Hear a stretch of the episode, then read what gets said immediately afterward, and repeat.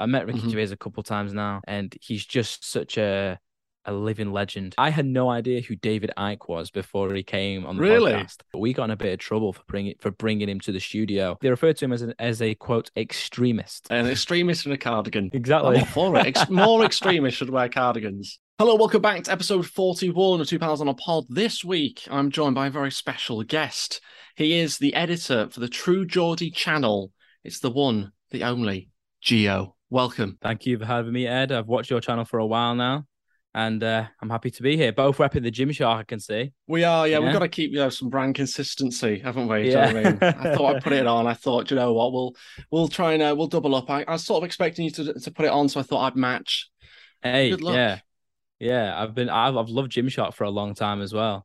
I mean, I remember Yeah. when Gymshark was in its early days. I remember back in the day with Gymshark where you couldn't like get anything good. You'd go on the website and there would be like hardly any good stuff. Now I think it's a little bit. I mean, I love Gymshark, but now I think you can just get whatever you want whenever you go on there. So Yeah, But it's, yeah, it's pretty incredible. The, the client. Exactly. If they want, if they want to sponsor the podcast, they're more than welcome to. Who wouldn't want to sponsor a weird looking Yeah. ginger? You know what I mean? Like, come on. One of my proudest Instagram followers is actually Ben Francis. So maybe Oh, that's pretty mad. Instagram. Yeah, never know. That'll be that'll be a good guess. That tell you that. Um, one thing I wanted to know about you is like, where did it all start for you? Like, how did you end up becoming True Geordie's editor? All right, so basically, I've been into YouTube for like the lo- since the longest time, since literally YouTube began. I was a fan of all the, all the old school YouTubers like Fred, Ray William Johnson, uh, Smosh, all those like back in the day. So I was always like obsessed with YouTube, but my whole idea was to get into the film industry and work in film. Mhm. So um, I went to sixth form and I studied creative media production to get into the film industry. And then I went to uh, film school. So I went to Westminster Film School. And during that time, because I'm from Blackpool originally, I don't know if you remember Blackpool Grime Media. Mhm, Yeah. So yeah. that was all that that was all like sort of kicking off at the time. And before it became like a, a national thing, it kicked off in Blackpool first. So it was like sort of like uh Little T and Afghan Dan, all those lot. I knew those guys. I, I wasn't friends with them or anything, but I knew of them. So there's me at six four, wanting to get into the film industry. And then uh, it was Will, Will and E, who actually made the video on Blackpool Grime Media that, Mhm. that first made it like a national thing. And then I was like, oh, there's something to like to YouTube as well. Like potentially I could create content like film content on YouTube. And Will was the one who bridged the gap for me to realize like, oh, there's like you can actually make a, like a living on YouTube as well. Mhm. So I ended up helping out Will, getting him like Afghan Dan on his uh, YouTube mastermind and things like that. And then it was uh, Will who went on the True Geordie podcast that made me um, start watching the podcast. And then when I went to uni, I was just watching the podcasts all the time and things like that. And so that's when you got in. Then Um, was at that sort of stage, like when that's when, I he- became a fan of the podcast. So that's when I started like watching YouTube like consistently and um, watching like people like Brian consistently and stuff like that. And then um, I, my, so how I started working with Brian is I was um in my second year of uni, and my plan was to go back and uh, become a lifeguard. Um, because I had a mate who was uh who basically worked as a lifeguard. He got like nine pound an hour to just sit there, gets a free gym membership and things like that. That's, So that's a I good did this- job, is that, isn't it? Just sort of sit there, look good, occasionally Yeah. save a child, be a hero, that Mhm. kind of thing. Like being paid to be a hero, decent job. Mm. I take it. Look, listen, I had no interest in saving lives. Like, I, I just wish that I could just sit there and like basically just get paid nine pound an hour and get a free gym membership.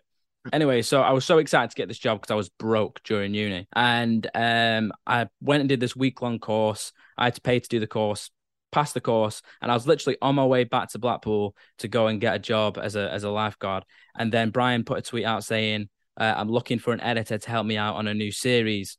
Um, and then I just replied with a link to a documentary I made about Afghan Dan. Just here's a link to a biopic documentary that I made. And Mhm. it was exactly what he was looking for because then we started working together on a series uh, called True Life Stories. I don't know if you saw that. We did two Yeah. episodes. Uh, one was on Conor McGregor, the other one was on Kanye West. And then from that, um, I started working on the kickoff and doing a lot of a few small things. And then I went full time soon after that. And then four and a half years later, here we are. That was pretty Yeah. lucky then. The fact that he was just so happened to be looking for somebody to do that documentary style, and you just so Mm. happened to like have a documentary of of Afghan Dan, was it? That ready ready to sort of send it to him. So you, that was a pretty like lucky moment there where you're like, I've got It something was, ready to go. But here's the thing: it could have happened a year earlier, but it didn't. right. And, let me explain. So, um, basically, Brian was looking for an editor. I think he did a podcast with like Calfreezy and Will. Uh, funnily not, yeah, Will was involved in that as well. And um, at one point, Cal was telling him the importance of having an editor. I think he was talking about like his editor Sam at the time, saying, you know, you need to get someone in to help you out. There's someone from uni that's motivated.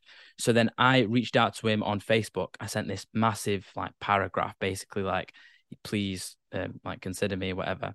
So then he sent me over an intro that someone had made for him and said can you make me an intro better than this? And it was one of those things where i spent so long trying to make something good that i ended up just never it was like oh it's been a month now. There's like no point in sending anything. So right. i always thought that he would remember me from that whenever i try and because there was a lot of times where he would like look for an editor and i would apply and i'd think oh i've not heard back because he remembers me as the guy that just basically didn't send anything back. Yeah, and that yeah. was almost a year before it happened. So this was this wasn't no big paragraph or anything when I when I replied to this tweet. It was literally just uh, a tweet, uh, like a, a link.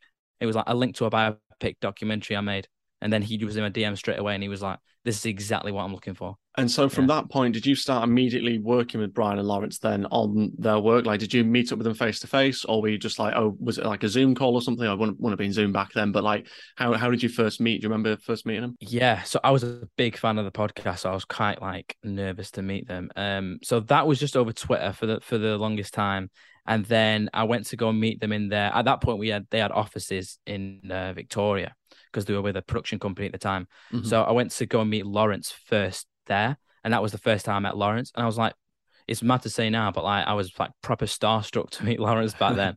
uh, and then um, I I got the footage then to start working on the the Conor McGregor documentary. So the mm-hmm. first time I met Brian was like to show him the first draft of the Conor McGregor documentary. Wow! So I was like, like nervous, like bit, double nervous. You know, yeah, it must mean? have been a little bit of time between receiving the footage and meeting him. Then, like, sure, because that takes a bit of time to do. Oh, it was like I think maybe like a week and a half, two weeks. Oh right, wow. Yeah, okay. I wasn't given like, like a lot of time to do it, but it was a. It, the good thing was is it was a brand new series, so there was not like like a um a, a boundary already set for how good I had to make it. Like it yeah, was already sort of no expectations. It, exactly. Yeah, yeah, exactly.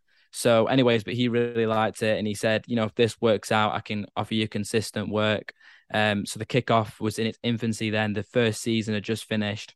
So then I started getting paid to sort of do little like highlight reels of the kickoff every week. And I'm not a football fan. I still am not a football fan. Mm-hmm. Never have been a football fan. But I would get the kickoff and I'd make it into like a like a this week, last week on the kickoff to promote every show as it was going on. And then we worked together and started shows like True News, a few other shows, obviously like the Showdown, uh, the Knockout became a bit bigger thing. And yeah, now I think there's like sort of seven shows that consistently run on the True Geordie channel. And is your yeah. job exclusively editing, or do you do other things behind the scenes as well? Do you work on the cameras, or do you have does someone else do that? Uh, over time, I've done a bit of uh, everything. I even during COVID actually presented a few things like on mm-hmm. True News. But yeah, pr- primarily editing. Sometimes I'll set up um, for the podcast and things like that because we all of our cameras are in house. Like, luckily, we don't have to, you know, whenever we use new camera people, we don't have to bring in more cameras. It's all in, um, all there. So yeah, camera editing is our main thing. Do a bit of camera work, um, tiny bit of producing, and uh, obviously I've done a bit of presenting as well, which was fun. And what what was that first time meeting Brian like then? Was because you say obviously you, you know presenting some work to him that you that you've done for the first time. Like how was how how were you feeling at that point?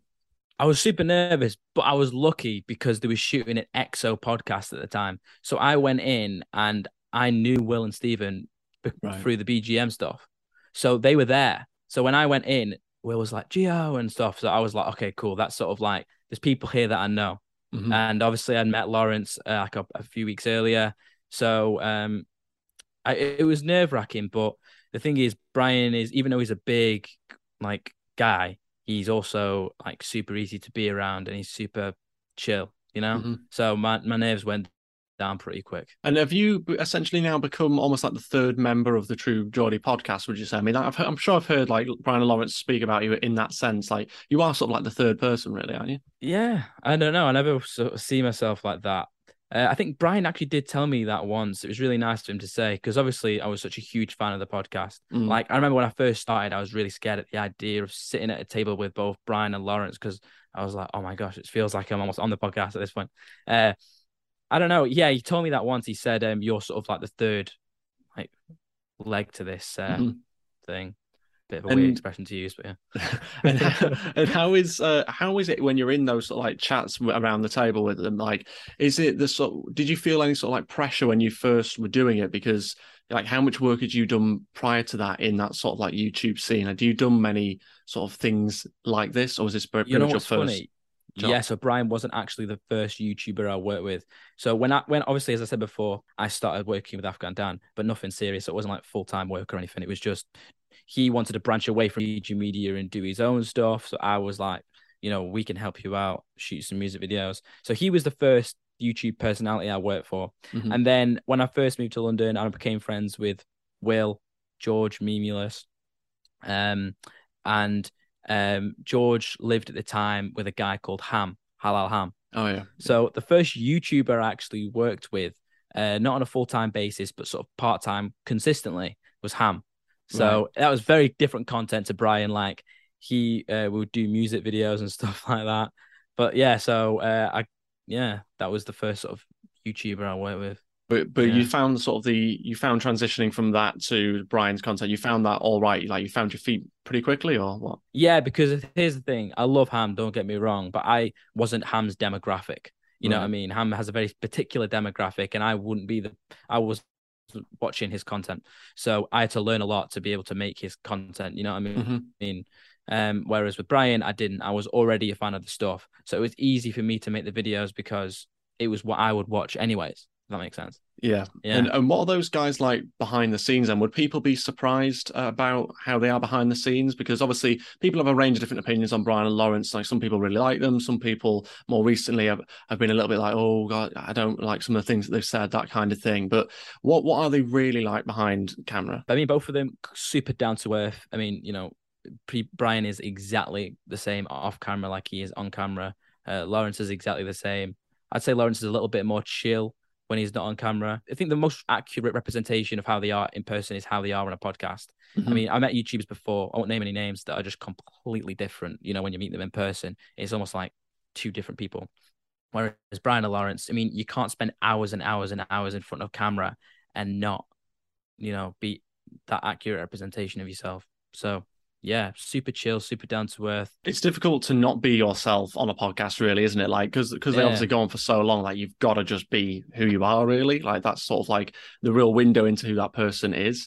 And I do Yeah, find exactly. it's really weird when you meet YouTubers. I'm not, I've not met loads of YouTubers, but the few that I have met, you do quickly realize who's sort of more on like who they are on camera, who sort of is clearly like sculpts themselves a little bit on camera and that kind of thing. And obviously, you kind of get it. Like we're, we're in the end sort of entertainment industry. Like inevitably, there's going to be some sort of dialing up of like your your personality or whatever, because you're going to be trying to entertain and that kind of thing. But yeah, it is always strange when you see like a completely different side to someone or completely different personality, isn't it? Mm, Exactly. Yeah. Yeah. Luckily, most of the YouTubers I've met, I think there's only been a handful of instances where I've met someone not like them. Generally, everyone in this YouTube space, and you know this, the U- UK YouTube community is so small. I mean, I've been in rooms before where it's been literally everyone who's anybody in the YouTube scene in the UK, at least in the top echelon, and they're all in the same room and they're all friends. You know what I Mhm. mean? It's so it's a, such a small, tight knit community. It is, it is. Yeah. It- from from like the few glimpses I've seen of it, it definitely is. Like I've I've noticed that like everyone just seems to sort of get on with everyone. Like it is quite a nice sort of feeling, which I was quite surprised about really, because you expect like big personalities to clash and that kind of thing, but it doesn't happen as much as you think. No, I think it happens more in the states. I think I don't think Yeah. that they have that same sort of like um closeness in the states, but definitely not in the UK YouTube scene now. Yeah. Um, I wanted to also ask you about like the different guests that have been on the podcast. Obviously, you've got to Okay. meet a lot of people, a lot of like Mhm. really well known people. Who's the who was your sort of like favorite person that you've met that's been on the podcast? Oh wow, this yeah, this is a good question. Uh, There's, I mean, there's few, been there's a so few many. names. especially this year. Now, for me, I'm a huge fight fan. So whenever I don't really get starstruck anymore because I meet quite a lot of people that come onto the podcast. The only exception of that is when we meet when I'm when I meet uh, the the fighters. So for instance, like this year we had um three in particular. We had Michael Bisping, who for those who don't know is the only UFC British champion. Uh, we had the current middleweight champion Israel Adesanya, and then uh the current heavyweight champion Francis Ngannou. So those have been the three highlights for me this year. Um, but who's been my favorite overall? You know what? It probably has to be Ricky Gervais. I met Ricky Mhm. Gervais a couple times now, and he's just such a a living legend. You know what I mean? So uh, he's probably number one. Yeah, Louis Theroux was another one as well. Mhm. That was another one that I didn't I didn't think I'd ever meet. And the funny thing about Louis Theroux is, afterwards he followed me on Instagram, but I don't think he meant to do that. I think it might have been like a uh, a mistake. I think he might have thought because a similar thing happened. Yeah, no, a similar thing happened with Ricky Gervais and uh, and Elliot. So Elliot tweeted out after the Ricky Gervais podcast, "Love sitting in for the podcast or whatever," and then Rick and then Ricky followed him, but not Lawrence. So we thought maybe he thought that Lawrence was Elliot, and he thought he was just sitting in for the podcast or whatever. that was his so then when Louis, yeah, exactly. Whereas when Louis followed me, he might have just accidentally thought I was Lawrence when he was scrolling. Right. So Oh, it's all he's, right. still- then, he's not unfollowed me yet. I, I blocked him from viewing my, my stories because then I, I hardly ever post on Instagram. So he's not. There's less chance of him seeing a post and going, "Who who the fuck's this?" and following. Yeah, But yeah, he's, Louis was sound to me though. he's following for life now. You've got him for Mm. life. Got to keep him, haven't you? But Yeah, yeah, If I could block him from viewing my posts, I would.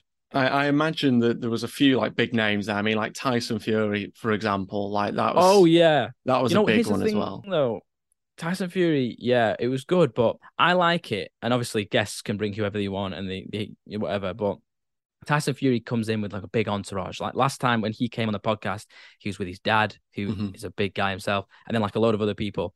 Um, and usually when a guest comes in with so many people, it changes the vibe a little bit, and not in a bad way. But like for instance, when Louis Theroux came, he came um on his own on a bike. He literally just biked to the studio. I, I think he he lived like around the corner or whatever. Um, and he immediately, as he came in, as if he was shooting a documentary, like he was super curious about everything around the room. So like he was just walking around with Lawrence, asking questions about everything, and it was almost like watching a Louis documentary, like just like happen in front of me. But I wasn't starstruck at all when I met Louis because of how chill he was when he came in. Mhm. You know what I mean? I don't know. Uh, yeah. bet that'd have been a good moment to have sort of seen him like in person, just doing his thing. He can't turn it off, can he? Once you're when Yeah. you're through, you've got to be him all the time now. Yeah, exactly. Like he was walking around, like, oh, so what's this? And oh, is that is that Brian when he was younger? Wow. Is he in the Yeah, it was Muppets? funny. Yeah, no. Shit, Louis impression. Lawrence does a really good one. He does this. Uh, what, what was he? What does he say for Louis? He goes, "Is that something we can do, Brian? Is that something we can do?" I love a John do it. Fury can do better than impression. Oh yeah. You political I can't do John bastards. Fury. I I was love with that sort of- Schleifer Bates the other day. You know, Yeah. Schleifer Bates, the impressionist. I Uh-huh. was with him at the UFC, and he was just constantly doing impressions. He's so funny. But I do imagine that when they do bring like a bit of an entourage, like it could be a little bit more sort of intimidating, or you could you've got them people maybe chatting off camera and that kind of thing. Like just yeah, some people just like having all the boys with them and stuff. You know what I mean? Like uh, Francis Ngannou obviously came with a lot of people. So did so did Israel Adesanya. Um, but then sometimes you get like Eddie Hearn who just showed up on his own and things like that. Mhm. As I say, like you know, guests can bring whoever they want. Obviously, we have the space to accommodate that at the at the studio. But um, it is a nicer vibe, in my opinion, when they just sort of rock in with like either just a PA or just on their own. Which guest was sort of better than expected? Was the one where you're like, oh, I wasn't really maybe expecting a lot from you, but you've actually delivered more than I was expecting it. You know what? I had no idea who David Icke was before he came on the Really? podcast. Yeah, so I remember at the time I asked Adam Boltwood, who used to be our producer, uh, "Oh, who who's the podcast with today?" And he said David Icke, and I went, "No idea who that is." so then I get to the studio, and this little like fragile looking, no offense, David Icke, if he's watching this for whatever reason, uh, fragile looking, um, quite small old man comes in and in a little blue cardigan. Lovely cardigan. I loved it. And yeah, yeah, and he's sort of quiet beforehand, and Lawrence is, you know, making jokes with him and things, and uh, he doesn't seem to be like engaging much with the jokes or whatever. And I was like, who is this guy? Still have no idea who he is. Anyways, so then we sit down for the podcast, and my expectations for the podcast are quite small. Like I didn't think it was going to be an amazing pod, and when I tell you, my mind was blown. I remember afterwards, just like I just questioned the world afterwards. it was it, it was an such an amazing podcast, and I urge anyone that's not seen that to go watch the David Icke podcast that, that on the True Geordie channel. It got shadow banned from YouTube, so um, it? when it first went out, it was it bombed view wise, but then over time, it's become like I think one of the most popular podcasts on the channel. Yeah, it's pretty mad that one. It's like, isn't it like three or four hours long or something? Yes, but we I think we actually cut it down as well. I think it was the most toilet breaks Brian took during the pod that we cut out. Really? That's one thing I do remember about that. Yeah. Yeah, it was pretty, pretty mad podcast. Was that? I mean, David Icke, what a, what a character he is. I mean, even though I don't agree with everything he says, he, I like hearing alternative opinions. I like hearing sort of like just mad stuff that makes you question. Oh things. yes, I'm all for that, bro. I'm all for listening to people that I don't particularly agree with and forming my own opinions, and you know, especially people like David Icke, who I don't agree with everything he says. Because here's the thing with David Icke, and this is a a um a criticism that Brian has of him. He doesn't just believe in one or two conspiracy theories. If there is a conspiracy theory out there, he believes in all of them pretty much. You know Yeah. what I mean? So it's difficult to sort of like get behind uh, someone like that. And they're all sort of connected. And, like, and, and if and after like one conspiracy, that can be explained by another conspiracy. It's like this sort of like Mm. constant conspiracy theory loop. Yeah, And it's like exactly. maybe one or two of them might be right. Maybe some, there might be some like truth to some of them, but then when it Yeah. gets to like all of them, it's like, oh, Yeah, exactly. a You lot, gotta isn't it? calm down, bro. Calm down. take it with a pinch of salt, maybe. yeah, exactly. But I love the fact that he's committed his life to it, though. I love the fact that, that that's his life now. yeah. It's just that. But also, people hate him. We actually, I don't know if this is public knowledge, but we got in a bit of trouble for bringing for bringing him to the studio by the people that owned the, the building. Oh, yeah. right. Wow. They weren't too happy which with with him being there. I guess obviously he's been very controversial in the past, so he said things that uh, are very bad. So um, I think maybe something to do with that. But yeah, we got in a bit of trouble. Really? They Oh, were just not too happy about that. all right. Well, just because because of his views and that kind of thing. I think actually Brian has said this publicly. Um, the yeah they, they refer to him as an, as a quote extremist, Really? Wow. which if you see him in person, he is he looks anything but. But you know what I mean? Like that's what they called him. An extremist in a cardigan. I'm Exactly. all for it. Ex- more extremists should wear cardigans. That's what, he's, that's what his that. uh, Tinder bio should be. Yeah. Imagine seeing David Icke on Tinder. I'd swipe right. yeah, so would I. Uh, So would I. free. Um, who would you uh, love to have on as like uh, a guest in the future? Like, what's the, what's the sort of guests that you haven't had on yet, but you'd love to get on? You know what? I've always, whenever someone asks me this, I always say Conor McGregor. I feel Mm. like getting Brian and Conor McGregor in a room would be amazing. It would be such a good podcast, uh, purely based on like you know the history they've had with one another. Brian being such a big McGregor fan and then coming out and criticizing him for punching an old man and stuff. And obviously, uh, Brian knows so much about Conor McGregor, so it'd be such a great interview, and I could really deep dig in, uh, dig deep, dig deep into the psyche of him because right now I think he's going through a a very crazy sort of part of his career where he doesn't need to do anything more, but he wants to do more. And um, yeah, he's an odd one, McGregor. He's And lost his like way a bit, hasn't he, over the la- over recent years? exactly, yeah. Yeah. Like he can retire. He's done everything there is to do in the sport. Like it'll be very hard and maybe impossible for anyone to um, top his accomplishments. And he was the first to do a lot of them as well. I think Brian could really dig into that um, in a, in a in a podcast. And th- there's a lot of times where people interview McGregor, and it's very much like just you know licking his ass basically. And I don't think Brian would do that. I think Brian would actually challenge him more so than he's ever been than he could ever be challenged by. I love the guys, but the guys at like BT Sport, for instance, I don't think Yeah. they're going to really challenge um, McGregor in a way that Brian could. So if a true Geordie McGregor podcast ever happened, it'll be one of those podcasts that I've like, like the best ever. I will be pretty mad with that. Uh, do you think Mhm. Conor McGregor is aware of anything Brian said about him? Do you think he'll have seen any of the videos? With, without a doubt. I mean, Yeah. some of them, like when that whole punching an old man thing happened, the video got like three million views in the space of like a couple of weeks. Mhm. And um, I mean, yeah, I mean, w- whenever we have McGregor in a title, it always bangs views. So, you know, McGregor's the kind of like that insecure kind of guy. Even though he's like the, the top of the top, like he responds to people on Twitter all the time, and he has to be aware of of of Brian. He has to be, whether he likes him or not. No one's ever said anything. I don't think there's ever been direct correspondence. Um, so we don't know. Obviously, Brian's had John Kavanagh, his coach on the podcast. Yeah. Dillon Danis isn't the biggest fan of Brian, and I think vice versa. But uh, McGregor's definitely aware of, of the content that Brian's made. Yeah, I It's hope he's in a documentary. Yeah, he Yeah, did the documentary cool. as well. That's got five million views. Has it? That was the here's a, here's a fun fact about that that that that doc.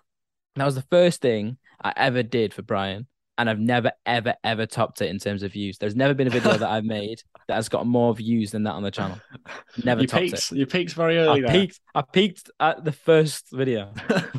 but it's unbelievable to see like how his trajectory is like because he was on one hell of a trajectory to begin with, like really like going off, and it was clearly like incredibly, incredibly talented. And it's interesting Mhm. how like the, the money and the fame has has really sort of, or I assume it's that has sort of moved him like into a different place where he's just not performing at that same level. It's everything. It's the money. It's the fame. It's the fact that he also took two years off, came back, and fought that the who many consider to be one of the greatest fighters of all time in Khabib, and he had this just belief in his mind that he was still the best, and the the game had um had been going as he stopped.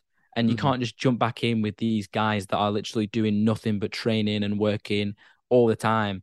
Like the caliber of fighters now, there is just not that many fights for McGregor right now to be able to um not many, not many winnable fights for him at the moment. You know, there's a few, but he can't just be calling out the likes of Kamaru Usman, who, for those who don't know, is the is the welterweight champion, and and being serious with that. You know what I mean? And Yeah. I feel like he needs to either take exhibition fights or these sort of like winnable fights in the UFC, which are uh getting less and less for him as time goes on. Yeah, he definitely comes across as delusional when he starts saying like he can Yeah. beat the top of the Yeah, game. yeah. It's like, come on, come on.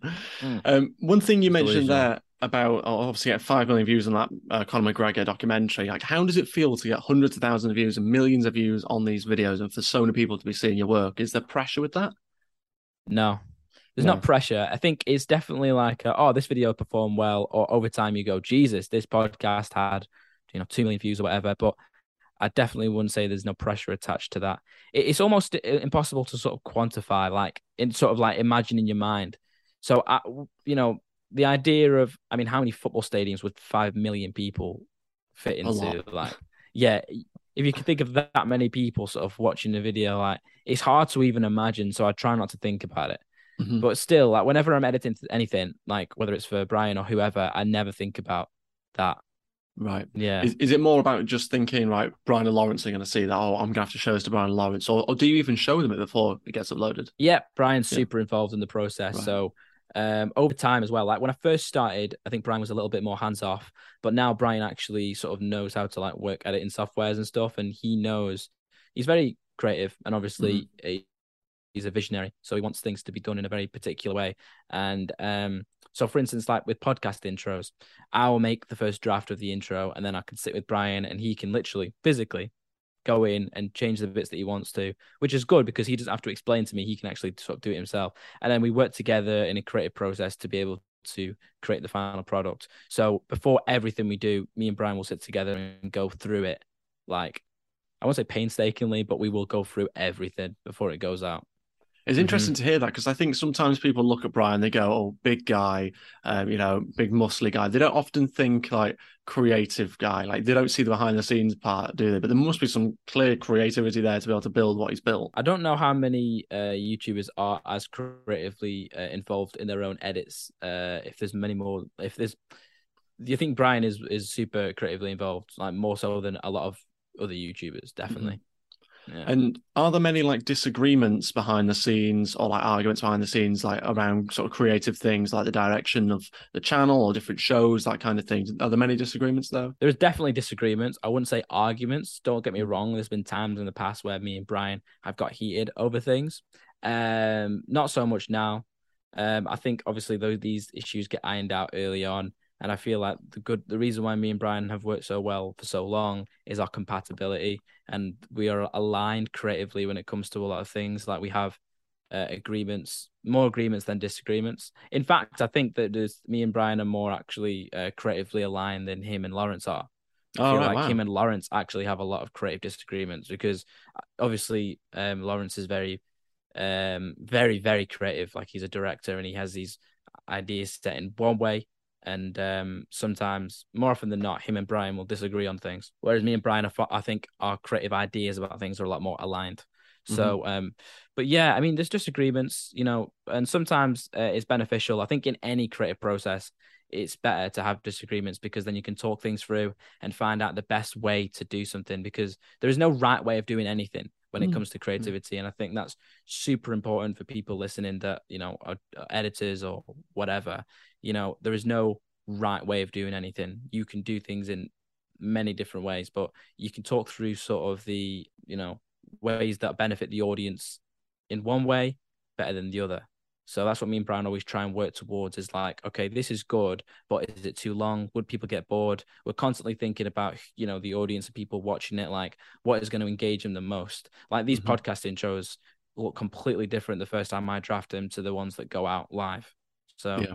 Yeah. And and would those sort of disagreements be about like how quick you want the edits? Is it about lighting? Is it about camera angles? Is it about the video ideas and concepts themselves? About different shows? Like where what are the sort of where would the disagreements mainly lie? Oh yeah. Um obviously for me when it comes to an editing standpoint, uh, what do our disagreements usually happen over?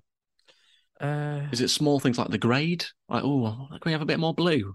Bit more orange. Yeah, we go over the. I don't. I don't think any YouTube channel goes over grades more than we do. Yeah, I can tell. Like, I can tell. There's a lot of It's good sometimes because obviously a lot of people. Yeah, a lot of people obviously compliment the production quality, and we've just brought a brand new editor in who we can speak about in a bit. But um, he's he's a grading expert, so he's made our lives ten times easier. But yeah, uh, grades is sometimes we have disagreements on that as well. Uh, but yeah, it's usually small things. We never usually have big, big disagreements, and and usually when we have big disagreements, we're usually able to get over them really easily. So, mm-hmm. yeah, usually pacing. I think some when I first came into the channel, I came in with like a film approach to things.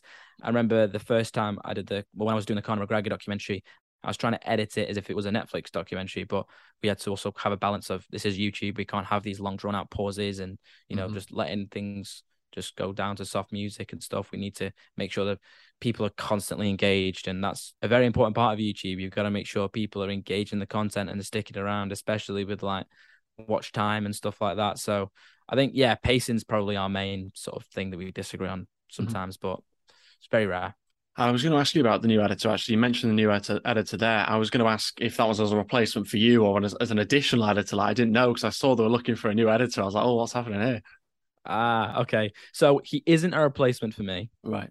But uh, I can exclusively say I've never I've not actually said this publicly, but I'm mm-hmm. actually leaving the channel next month.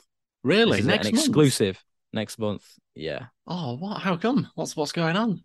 Uh, nothing's going on. Uh, it's just that I've done the channel now for four and a half years, or it will be next month, four and a half years. Mm-hmm. Uh, and I feel like it's my time to sort of like hand the baton over and sort of close the book uh, on a high and just be happy with everything that I've sort of done on the channel. You know what I mean? Yeah. Yeah. So it was a very difficult decision. Obviously, I love what I do, and it's been an absolute dream job. I mean, Brian, you know, they say you have two sort of fathers in life. You have your actual father, and then you have somebody, if you're a man, uh, who you know, um, takes you into your sort of first stage of life or whatever. And Brian's definitely been that for me. He's been a mentor and many other things. But um, so I'm very grateful for all the opportunities that were given to me. But I, I just feel like I'm at the age now where I don't want to sort of look back in 10 years' time or whatever, or when I get to like 30 and be like, oh, and I did this thing for 10 years. Like, I'm happy to go four and a half years to just, you know, how, for instance, Quentin Tarantino, film director, he wants to sort of cap his sort of films at 10 year at 10 and then mm-hmm. be like, and that is sort of my work and it speaks for itself. That's how I feel about sort of my work on the channel. I want to move on to other things and be able to go when I'm older and look back. I did this for four and a half years. I worked on this channel. We did all these great things and I'm happy with that. And, you know, become a fan of the channel again and watch it grow without me as being part of it. Well, I was surprised. I wasn't expecting that. Yeah, I wasn't. I don't know whether or not I was going to say it. no, I mean, let me know if you want me to cut it out or not. No, it's, it's fine. It's you. fine. It's fine. No, it will be public knowledge soon. But this is the most. This is the that's the exclusive drop mm-hmm. of that. But the new guy that we brought in, funnily enough, his name is Adam, and he's an exceptionally talented um, editor. And the funny thing about Adam is he was he's also from Blackpool. He's also he went to uh, the same sixth form as I did, did the same course as I did, and he was in the year below me, but we never spoke. Really? So throughout the entirety of sixth form, we never spoke. And then I went to the University of Westminster and studied film. He went to the University of Westminster and studied, uh, I believe it was uh, contemporary media production. Mm-hmm. So same campus. We went to the same sixth form, same university, same campus, just different courses there. And he applied, and we thought his application was great. We brought him down um, for a day at the kickoff where he could see meet Brian and things like that. and then we just got him working, and he's moved to London, and uh, he's absolutely killing it. And I have the full belief that Adam is going to take, uh, hopefully, the True Geordie channel to that next level, and he can, yeah. So uh, technically, he actually is my replacement, but we are bringing somebody else in as well as as as Adam because uh, as the channel goes forward, it's gonna be uh, far more consistent. Obviously, we live in an age now where it's not good enough to just have a podcast. You have to be active on Shorts. You have to be active on TikTok. You have to be active on Instagram Reels and things like that. Yeah. So I feel like uh, we're obviously bringing in a new editor soon, very soon, and then potentially even more over the next uh, couple of months. But I'm not going to be part of the True Geordie channel, unfortunately. So, and so, I'll what's your from a distance? what's your future plans then? What what do you want to go on and do? Are you staying in YouTube? Are you going away from YouTube now? Yeah, I can't talk too much about it. I can tell you off camera, but generally, uh, yeah, I'm I'm going to be staying in YouTube without a Mm. doubt. Different challenge kind of stuff- yeah, exactly. New challenges. That's the thing for me. Like, you know, a lot of the reasons why I left, why I'm leaving, is because um, I felt like the, I'm at an age now where I'm able to make mistakes. Like, um, when I'm 30 and later on in life, when I have kids, like, and say, for instance, I need to be in a job that requires me to be uh more settled. I'm not going to be able to take risks and make mistakes. Mhm. Whereas now is the opportunity to do that. So as much as I wish I could, oh, well, not wish, but like as much as it would be great to just stay and stick out the channel for the next uh, 10 years, whatever, I need to have the opportunity to take risks. Like my dad, for instance, and my mom, they were traveling America when I, they were my age and they got to sort of live this whole life before having me and my sister. So I sort of want to do the same thing. I want to go and meet people and I want to um, broaden my horizons um, and be able to just look back and be like, oh, yeah. And then the True Geordie channel was a great thing that I did. And if there was a True Geordie Hall of Fame, I'd like to think that I'd go down on that and be, you know, proud of uh, what I've done on the channel. Yeah, definitely for sure. And and also I imagine like the the long there must be long hours involved. Like it's pretty consistently uploading, editing, that kind of thing. I can't imagine you get loads and loads of breaks either. So Well- it must be a good opportunity for you to like maybe try and have a bit more relaxation times at, at moments as well. Yeah, I mean, right now I've managed to um, figure out that balance a bit better. When I first started, I made the mistake, and I think a lot of people do this. You get overexcited and you just want to prove that you can do all this work. So you're working all the time. You put in hours and hours and hours in, doing all nighters all the time, watching, um, looking at screens all the time, and I and I was doing that consistently all the time, and it basically just ruined my sleeping pattern, ruined my health, ruined a lot of other things. And I just want to let people know, like, you can be an editor or be a creative and not do those things. Like, it's super important to get sleep. It's super important to eat right, look after your health, and it also makes you more creative. Like, it's difficult to be creative if you're just working all the time, Yeah, you need that sort of free space, don't you? To you need the balance. bro. That's the thing. You need the balance. You need to be able to be like, be creative, and the only way you can be creative is when you're well rested and um, you're looking after yourself. And that's the mistake that I made. And I got into. There's obviously been parts during the last four and a half years where I felt like not, creative or not motivated. And I've realized it's probably just because I felt burnt out because I've been working too much. But that's all self inflicted. That's not like Brian's fault or Lawrence's fault or whatever. That's because I've just been pushing myself too much. And you don't need to do that. Like the Yeah. hustle lifestyle is a thing of the past. Like you just need to look after yourself. And, uh, but yeah, I mean, editing is, it, you know, there is a lot of hours that go into it, but you also have the freedom to be able to sort of like balance that yourself. As long as you hit deadlines and stuff, then you're all good. But yeah. Mm. And it's that sort of like feeling of wanting to go above and beyond, isn't it? When you when you first start a job, it's like, particularly it's a job that you want to do so badly, like with people that you've really looked up to and liked. Like you just want to go above and beyond, don't you? I remember, yeah. So I remember the way I described it to my girlfriend when I was first talking to Brian is right now because we were chatting on DMs and stuff. And um, at first, actually, he I don't think he was that keen on on bringing me on because let me explain. Like he said, um, right, you sound great for the job. When I sent him the Afghan documentary, um, can you come pick up the footage on this this Friday? Now I had just gone down to Blackpool to get a job as a lifeguard, so I didn't have the money to go back to London. Like I was broke. So I was Mhm. thinking I had already booked my return ticket for like I think maybe like the next the Tuesday after, and he wanted me to go up on the Friday prior to get the the footage. So I said, "Oh, bro, I, I can't go up, but if you want to send me the footage, I can work on it from home and stuff." Um, and then he like he didn't reply to me for like three days. And I was like, oh no. I took some videos that he had done on Conor McGregor and I made like a trailer based on the way that we he pitched the idea to me originally for the True Life Stories before we even shot anything. So I made that, I sent it over to him, and then he said, Okay, you proved your point.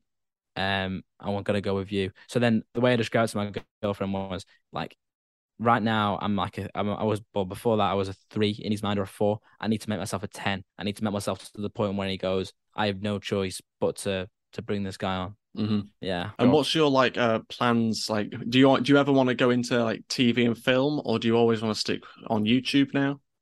Um, I don't know. Here's the thing. Obviously, I went to film school. I've got a lot of friends who work in the film industry. No disrespect to them, some of them are killing it. But everyone's got their own departments and stuff. So you can't just go in and be a filmmaker in the same way that you can on YouTube. Like the amount of creative freedom that you get on YouTube to be able to like walk into like the studio, for instance, and have your uh creative input actually reflected in the work. You don't get that same mm. um you don't get the same in the film industry and, and in TV if that makes sense. Mm-hmm. Um so I feel I feel like YouTube is like the next thing though. Like it obviously right now more kids nowadays are consuming content on TikTok and YouTube way more than TV and even film. So maybe um down the line, but right now I feel like there's just so much potential in YouTube and it's just so fun.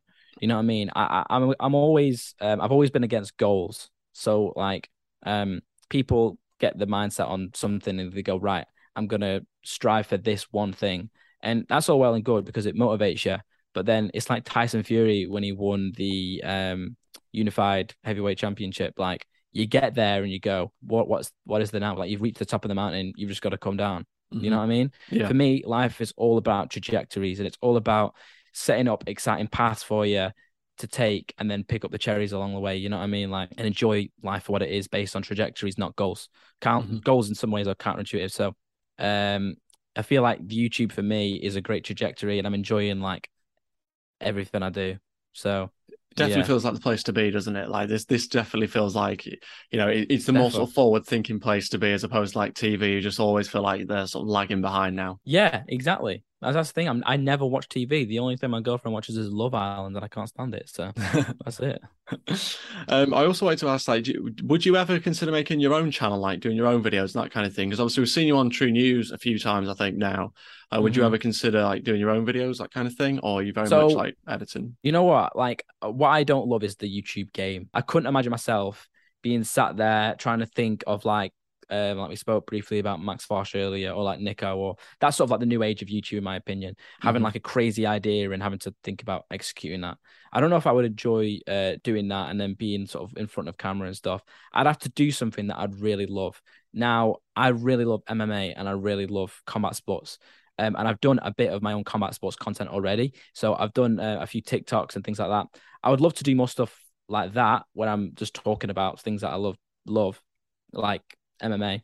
Mm-hmm. So I feel like potentially when I leave, uh, that's something that I'm going to start. So like this microphone and this camera, for instance, I bought it uh, potentially to start streaming at all like boxing events, um, or even just record TikToks where I'm breaking down an upcoming UFC card or whatever. And I've noticed that a lot of my audience on Twitter are UFC fans, so um, there's a good sort of place to start there. I'd love to do something like that, and I definitely see that as something that I'm potential um, that I'm probably going to do. Yeah, I mean that that definitely seems like a, a good thing so for you coming. to do. Yeah, because it, it, does feel like you have you clearly have a bit of like a, a UFC uh, audience, like quite clearly. You know a lot about it. You should. I think you should definitely do it. To be honest with you, like you should definitely do it. Mm-hmm well, that's the thing. Like, sense. I bought all this stuff a while ago, and then I've been so busy with other stuff that I've actually not been able to uh, properly get into it. But um, I feel like when I've got more free time, um, I'll I'll uh, definitely do that. Yeah, that's yeah. the thing, isn't it? Find finding the time to do it because it is it ends up being a bit of a time commitment, doesn't it? But if you're enjoying it, then that's the most important thing. Oh, I love doing it. I remember I made a few TikToks. Um, what on my birthday, for instance, this so this year my birthday just gone. I had nothing to do, and I could have just sat and done nothing. But I was like, "Nah, it's my birthday. I want to do something that I like. I want to do." I ended up just making a TikTok where I did a react. Uh, I, I, broke down uh, a, an upcoming UFC event at the time, Jiri Prochazka, the Glover Teixeira, and I was like, I spent the whole day doing that, uh, and you could say that's working, but I enjoyed doing it, and it was the exact way I wanted to spend my birthday. So Yeah, Yeah. That, that's that's, that's the that. thing, isn't it? When when you enjoy doing something, it doesn't even feel like work. Like it's just so uh, exactly. It's, it's so Yeah. strange. I've been doing this sort of like I've been out outside of education now for like five years, and I just feel like I'm on my summer holidays like for the last five years. Do you know what I mean, it's just it's pretty mad. it's all right when it when you Bro, enjoy I was so signed off.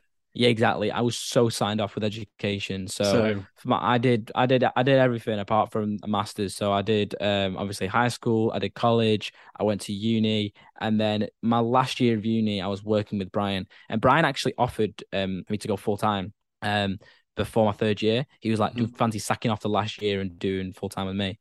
And uh, at that point, I just I'd done everything. All I had to do was one more year. I was like, "There's no point in in doing that." So um, I respectfully declined that offer, and I was like, "Listen, just get through this one year, my last year of uni, and then I'll go full time with you."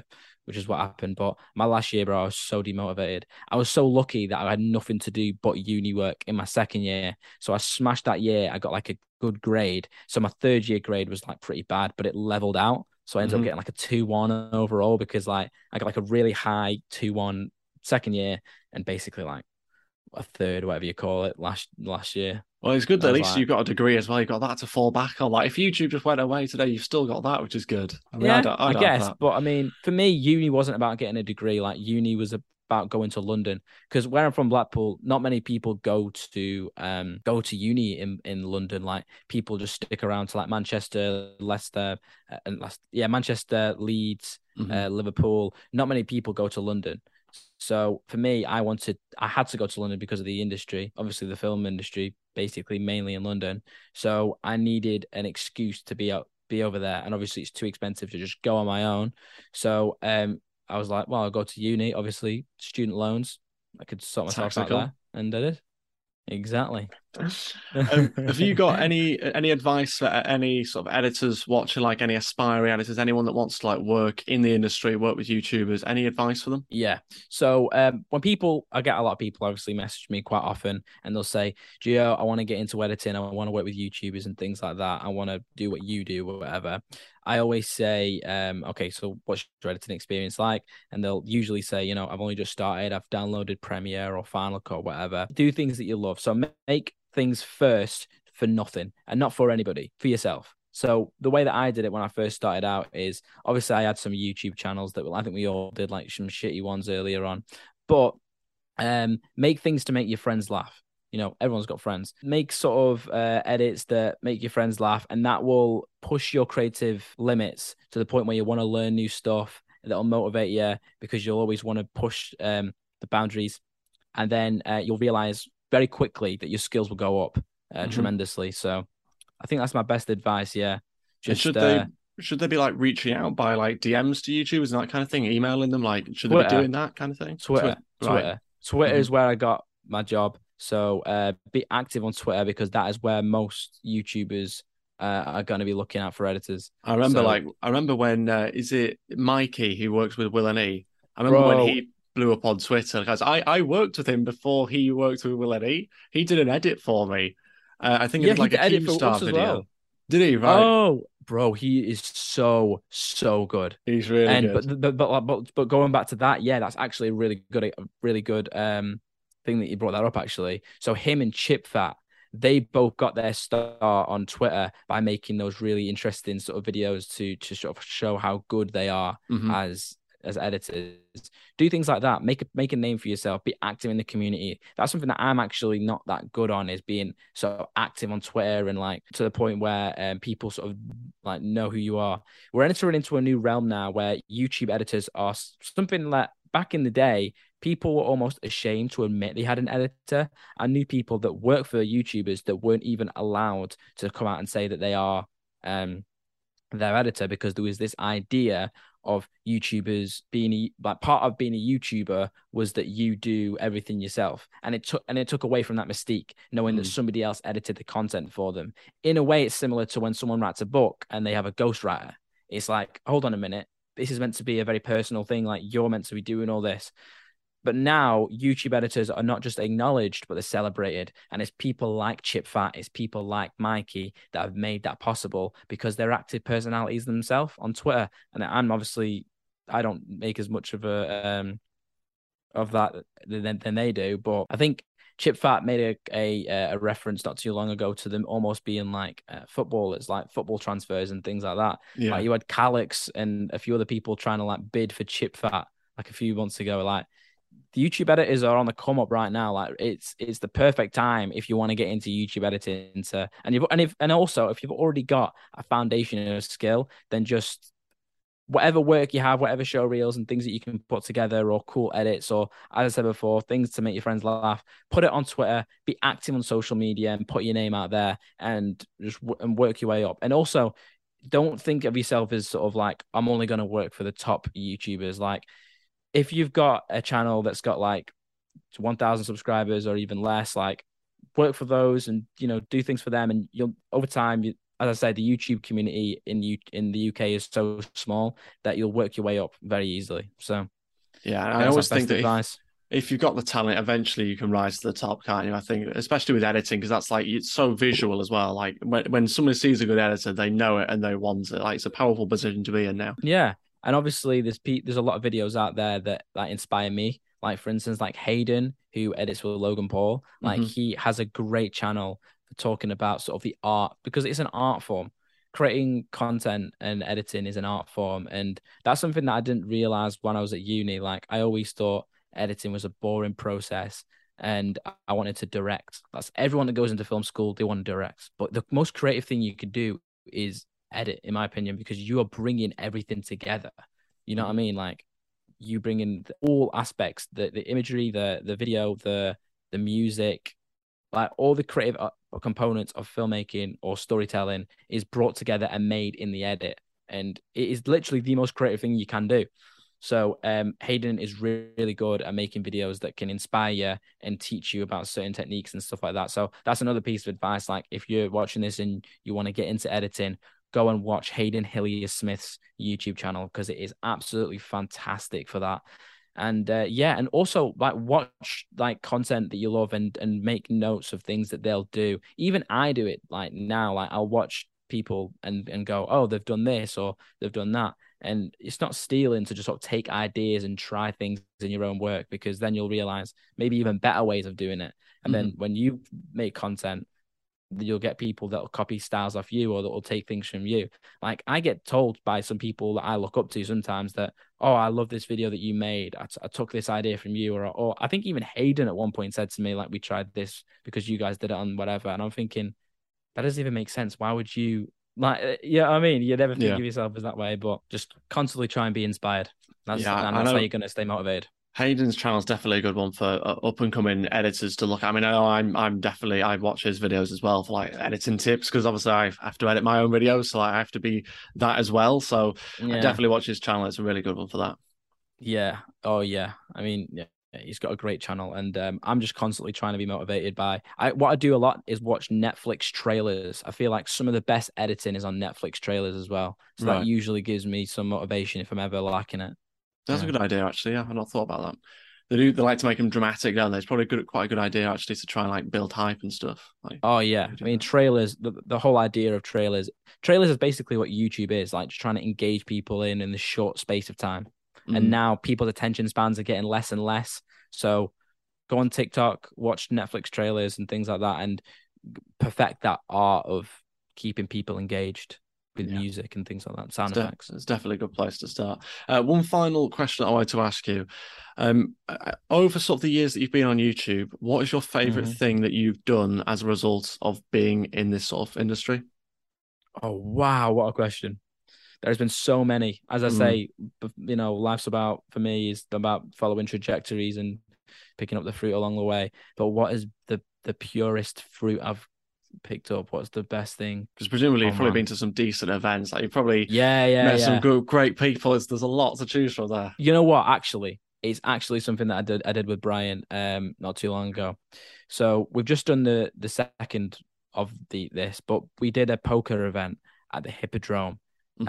um back in October last year. And for me, that was the best thing we ever did and I've ever done on the channel because you know how, I said before, you know, when we talk about like five million people watching the content or whatever, but you don't really think about it because it's just a number on a screen. It's Yeah. just going on your YouTube studio and seeing, all right, this did hundred thousand views or whatever. And you don't think about it. But when we went to this event, it was the first time we went to an event where it was like fans of the content that were there. So it it finally like sort of put a face on the number for me. Mm-hmm. And that was great because I, I I was able to have so many great conversations with people that watch the content and it brought this human aspect that we never really considered before. Mhm. You know what I mean? Like I had people come up to me and talk about the rebuild, which is a documentary that we made about Brian's fitness journey that also linked to a mental health thing. And we had people that talked about how that impacted their lives and things like that. And uh yeah, for me, that was like really eye opening and it was such an amazing night.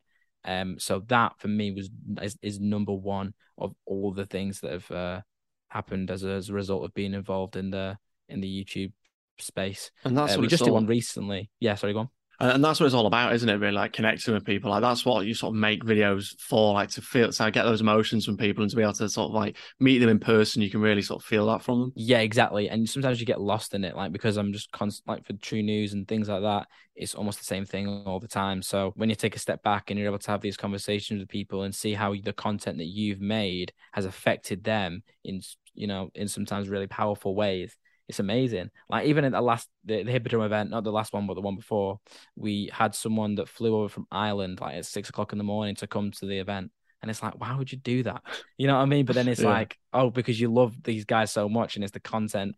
You know what I mean? You want the opportunity to meet meet the guys. And I've been to a lot of YouTube events before, and in my opinion, it was the best because you've never you never really get an opportunity to just sit and have a drink and a laugh with all the lads and stuff. So it was uh it was such a good event. We just did one recently as well, and I came second in the whole tournament. I should have won it, but I didn't. I literally had a big stack in the end. It was like a hundred. Basically it's like ten tables, and you've got to like win your table to get a seat on the final table. So I won my table. I got to the final table, and I came second in the whole thing. I was gutted, but oh, I yeah. bet you were. yeah. But those events are so so good. Yeah, def- definitely it makes it all worthwhile, doesn't it? When you can sort of like sit around with people that, that watch your stuff. Yeah, no, it was fun. It was really fun. Right. Well, thank you very much for joining me. I appreciate it. I've enjoyed having a, having a chat. It's been a long time coming. Yeah, no worries. have you on. Honestly, yeah, I feel like your channel. I, I I remember seeing your channel for the first time. Um, when whatever video I saw, I thought it was really good, and I feel like you're you're one of those channels that is just gonna go. You're just gonna have like one video one day, and then it's just gonna be like a a snowball effect. I really Yeah, I hope can, so. I can say that in complete confidence. Cheers, mate. I appreciate that a lot. Thank you so much for coming on. And No uh, worries, don't forget to check Gio out on Instagram and Twitter. Link will be in the description Mhm. below. And we'll see you next time. Thanks, everyone. Cheers.